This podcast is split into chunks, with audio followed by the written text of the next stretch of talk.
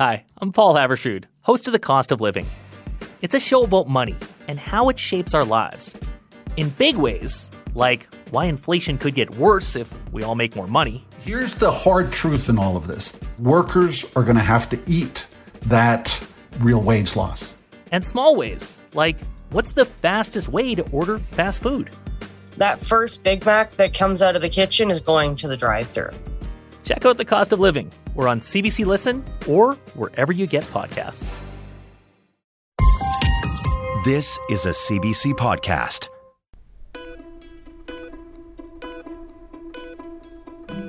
Welcome to the Dose. I'm Dr. Brian Goldman. Hi, Sarah. Hi, Brian. How you doing? Oh, I'm doing pretty good. Thanks for having me on the show.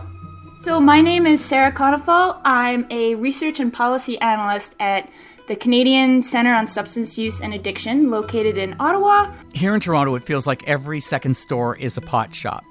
I can tell you that in the neighborhood where I live, two opened up in the last few weeks. There are a lot of them, and weed is a big business. Legal cannabis sales doubled last year in Canada. Surveys say Canadians have upped their cannabis use during the pandemic. So, is there a safe level of cannabis use, and what are the risks? And if you are going to use cannabis, are there ways to reduce your risk?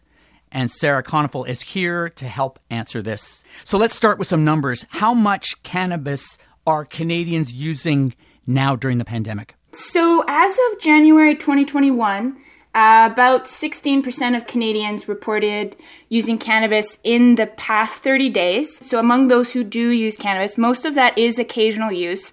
Um, there's a much smaller percentage, under 5%, who uh, report, you know, daily or near daily cannabis use. And then in terms of, of methods of consumption, smoking cannabis is still the most common, um, but edibles, especially since legalization of those at the end of 2019, do appear to be becoming more popular.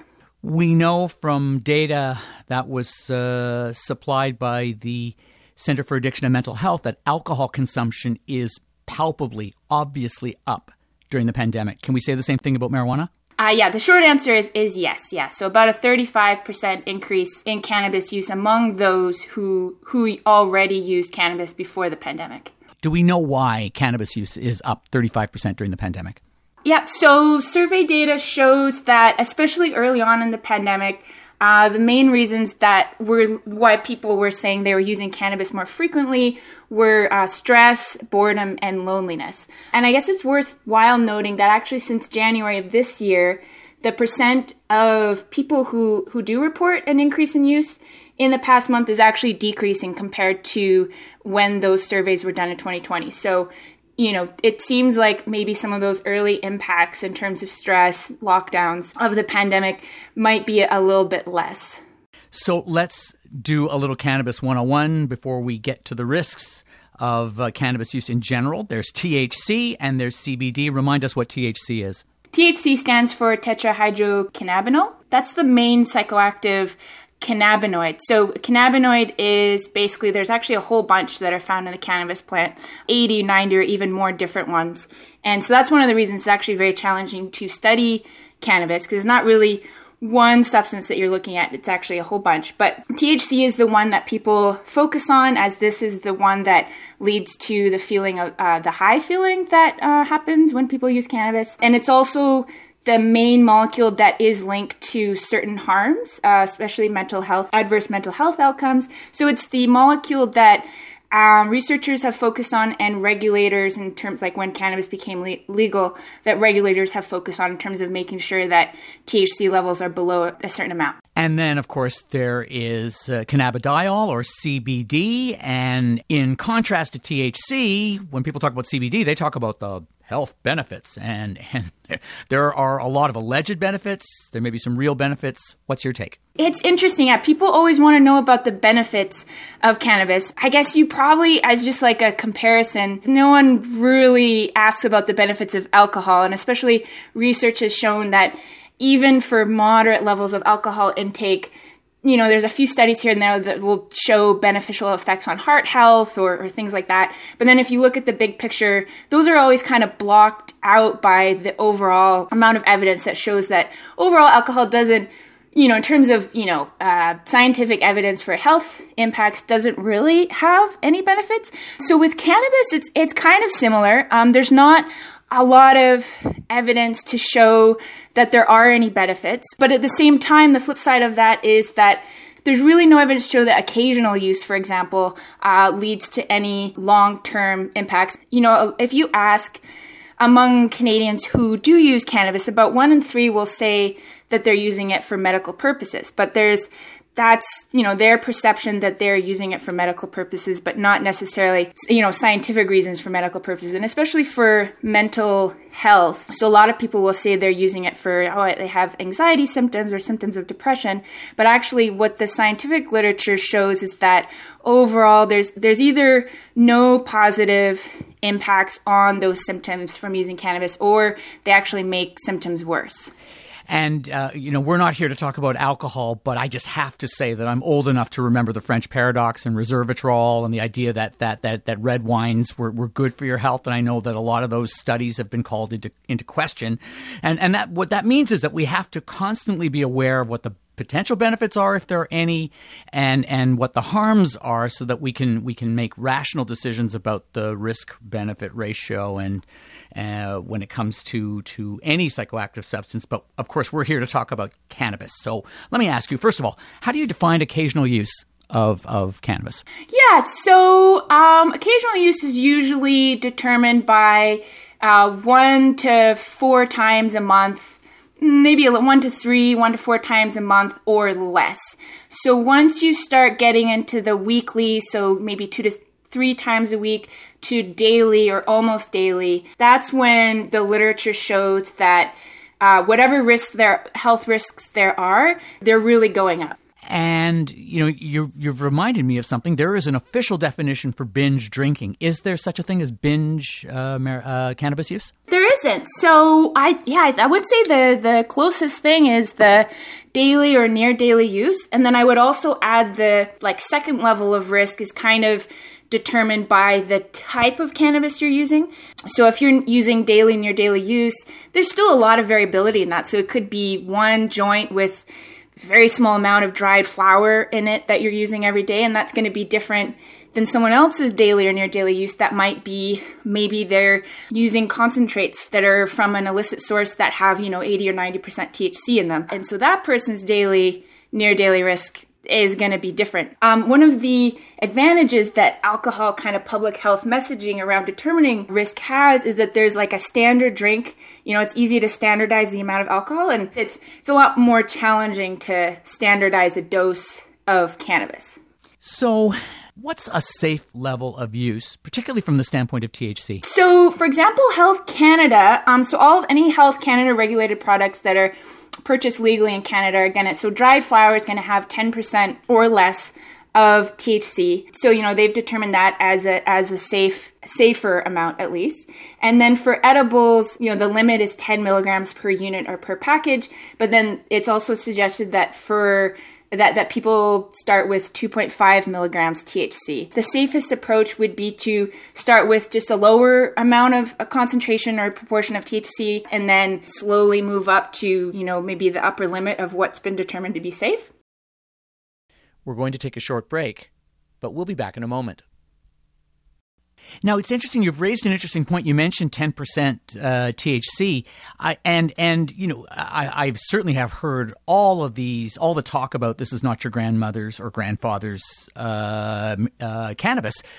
I thought the percentages were much higher than ten percent these days that people were using. So yeah, before legalization, I don't have any data in terms of what you know if for non-legal sources of cannabis of like dried flower right now.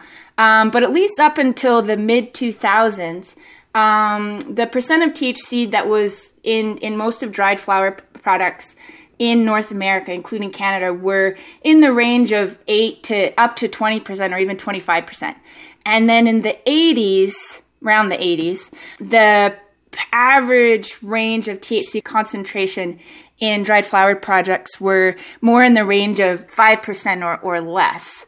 So certainly buying from a legal source, uh, which is what we're going to recommend on the dose, you know, especially the dose is, is produced by a public podcaster, but but does it does the fact that legal Uh, that legal cannabis uh, sold in, in, in, in legal stores uh, has lower concentrations. Does that mean that more people are are buying on the black market to to get the concentrations that they that they seek? Um, there might be certain populations that that might be occurring, uh, especially you know if people are looking for to use these high concentration products to. Uh, I think you know they're called one of them is called shatter synthetic cannabis products. But at least in terms of the general population, um, since legalization, there has been a continual increase in the proportion of people who are using cannabis who are obtaining their cannabis from legal sources, and and this has held true throughout the pandemic. Um, in terms of, you know, the goals of the Cannabis Act and, and cannabis legalization, that's uh, pretty promising, I would say. Indeed, that is a, that's a very welcome social development, um, and and uh, you know certainly uh, to proponents of legalization, uh, you know this would be one of the strongest arguments for for maintaining uh, a framework of legal uh, cannabis use in this country. Now, I want to ask you, as I I want to put my hat on as an emergency physician, I am well aware of the harms from cannabis use, things like confusion, anxiety, paranoia. Uh, panic, fast heart rate. I've seen all of them in the emergency department. We're talking about toxicity from THC, aren't we? So, just to lend a statistic, the easy statistic to sort of what you're talking about, if you look at ER presentations or hospitalizations for cannabis related conditions, including acute psychiatric conditions, uh, between 2006 and 2015, so even during that pr- time frame pre legalization, hospitalizations uh, doubled uh, overall more pronounced among younger males who also are the largest demographic who use cannabis. There is also a recent report looking at specifically hospitalizations that are due to uh, substance use, and cannabis is the main substance that causes that leads to hospitalizations among people who are between the ages of 10 and 24 edibles seem like accidental consumption of edibles and accidental over intoxication of those products seems to be underlying that.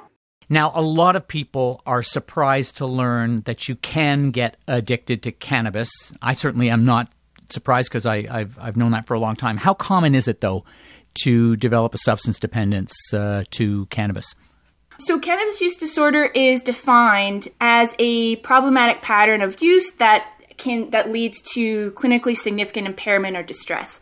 Um, there's a whole list. I think there's about 11 criteria for someone to that for in order for someone to meet the criteria for diagnosis and data show that a lot of people do meet the criteria but are not necessarily diagnosed so a couple of the criteria are for example using more cannabis than intended trying unsuccessfully to control use failing to fulfill major obligations at work home or school because they're using cannabis as well as for example using cannabis in you know physically hazardous situations so in, in terms of how many people are affected by cannabis use disorder. Um, there's not really any national Canadian level statistics, uh, at least not any that are recent. But just to give you an idea, there was a fairly recent study among first year college students in the United States, and about 24% of this population who had used cannabis developed a cannabis use disorder, and another 33% met the criteria for a cannabis use disorder but were undiagnosed. That's huge. Yeah. And do we think that's going to be worse as a result of the pandemic? So certainly if we look at, you know, which demographics are using more cannabis during the pandemic, uh, youth aged 18 to 24 or 18 to 30, uh, depending on what survey you look at, are the demographic, one of the demographics that are the most likely to report an increase in use. So that would suggest that certainly an a demo like an area of concern in terms of you know increased use among youth who who also happen to be a population who are at the one of the highest risks for some of the adverse outcomes from using cannabis regularly. There are Canadian guidelines for lowering the risks of non medical cannabis use. What are some of the key recommendations? Key recommendations revolve around the age of initial use, kind of methods and practices that people use, as well as the frequency and intensity of use, as well as certain behaviors like avoiding cannabis use and driving. One of the recommendations is, if possible, uh, you know, delaying the initiation of cannabis use beyond the ages of 16 or 17 have been shown to be really beneficial in reducing risks for poor mental uh, mental health outcomes in particular, but as well as physical health outcomes. And then, you know, if you do decide to, someone does decide to use cannabis, you can choose products that have lower THC content, certainly avoiding synthetic cannabinoids. You know, these typically have very high concentrations of THC. And yeah, there's definitely some benefits to, you know, if you are of a legal age to use cannabis, legal products. Uh, another advantage, so if you're using, if you're vaping, for example, you can be more sure that there aren't harmful uh, chemicals that might lead to serious lung damage if the product you're purchasing is from a legal source. And then also going back to what we mentioned earlier, avoiding kind of more frequent or intensive cannabis use can also help reduce risk of, of some of some outcomes. Now, when it comes to trying to figure out the least harmful way of ingesting cannabis, I am frankly confused these days because, you know, I, you know, certainly as a physician, I'm not going to recommend that you smoke cannabis. You know that you smoke weed because of the impact on, on on the lungs, but on the other hand, I know that it can be very surprisingly dangerous for people to to consume edibles. Uh, you just mentioned vaping. Uh, and I have concerns about that. So, so what is the safest way to ingest cannabis? Yeah, so basically, as you just mentioned, uh, any method of cannabis consumption kind of carries with it its different risks, and so you, I think it's important that people think about well, what risks are they at more more likely to experience. So, for example, if someone has asthma or some you know lung condition, then well, yeah, it's probably best if you avoid smoking and vaping as well. So there is a, a, misconception that vaping is safe because you know a lot of public health messaging will say it's safer than uh, smoking, and that's in part just because it, it doesn't have as many of the carcinogens from the from smoking. But it, it's still not hundred percent safe, and that's probably well, along with edibles, there's there's not a lot of research looking at the long term, especially long term uh, impacts of these methods of consumption. And then edibles, it's it's important that people realize that you you won't feel the effects uh, immediately. So you know, uh, full effects can peak within four hours after uh, consuming uh, edible cannabis. Since you mentioned edibles, what is the advice around edibles, especially if you've never consumed them before? The main saying that you'll hear is start low and go slow. So it's suggested that people start with about 2.5 milligrams or, or less and kind of follow that through to see what their reaction is and then um, either you know stay at a lower level or increase very gradually. And then, you know, Health Canada edible products are limited to 10 milligrams per unit or per package. So that's kind of considered kind of the upper limit of, of safety. Um, after, you know, you, you don't want to aim for that your first time for sure. Thank you very much for speaking with us. Uh, thanks for having me. Sarah Konefal is a research and policy analyst with the Canadian Centre on Substance Use and Addiction in Ottawa. We don't have good Canadian statistics, but cannabis use is likely up a fair amount during the pandemic. Contrary to popular belief, you can become addicted to cannabis. Regular daily consumption is a risk factor for cannabis dependence disorder. Here's your dose of smart advice. Try to limit your consumption of cannabis products to a few times per month. Buy legal marijuana from an authorized shop because the amount of THC is limited to small, safer concentrations. Black market cannabis is more dangerous to consume because concentrations can be much higher. Avoid synthetic THC products because they contain upwards of 80% THC. Smoking, vaping, and edibles each have their own unique harms. Smoking is not good for your lungs. If you want to try edibles, remember they take up to four hours to cause peak effect. So start low and go slow. Teenagers should delay using cannabis for as long as possible for brain development. Finally, do not drive while under the influence of cannabis. If you have topics you'd like to hear on The Dose or questions you'd like answered, email us at thedose at cbc.ca. You can also tweet me at NightShiftMD or at CBC Whitecoat using the hashtag TheDoseCBC. You can find The Dose and Whitecoat Black Art wherever you get your podcasts. Please do us a favor and rate our shows highly so more people can find us. This edition of The Dose was produced by Willow Smith with digital support from Fabiola Carletti. Thanks to Gary Francis for technical support. The Dose wants you to be better informed about your health. But if you're looking for medical advice, see your healthcare provider. I'm Dr. Brian Goldman. Until your next dose.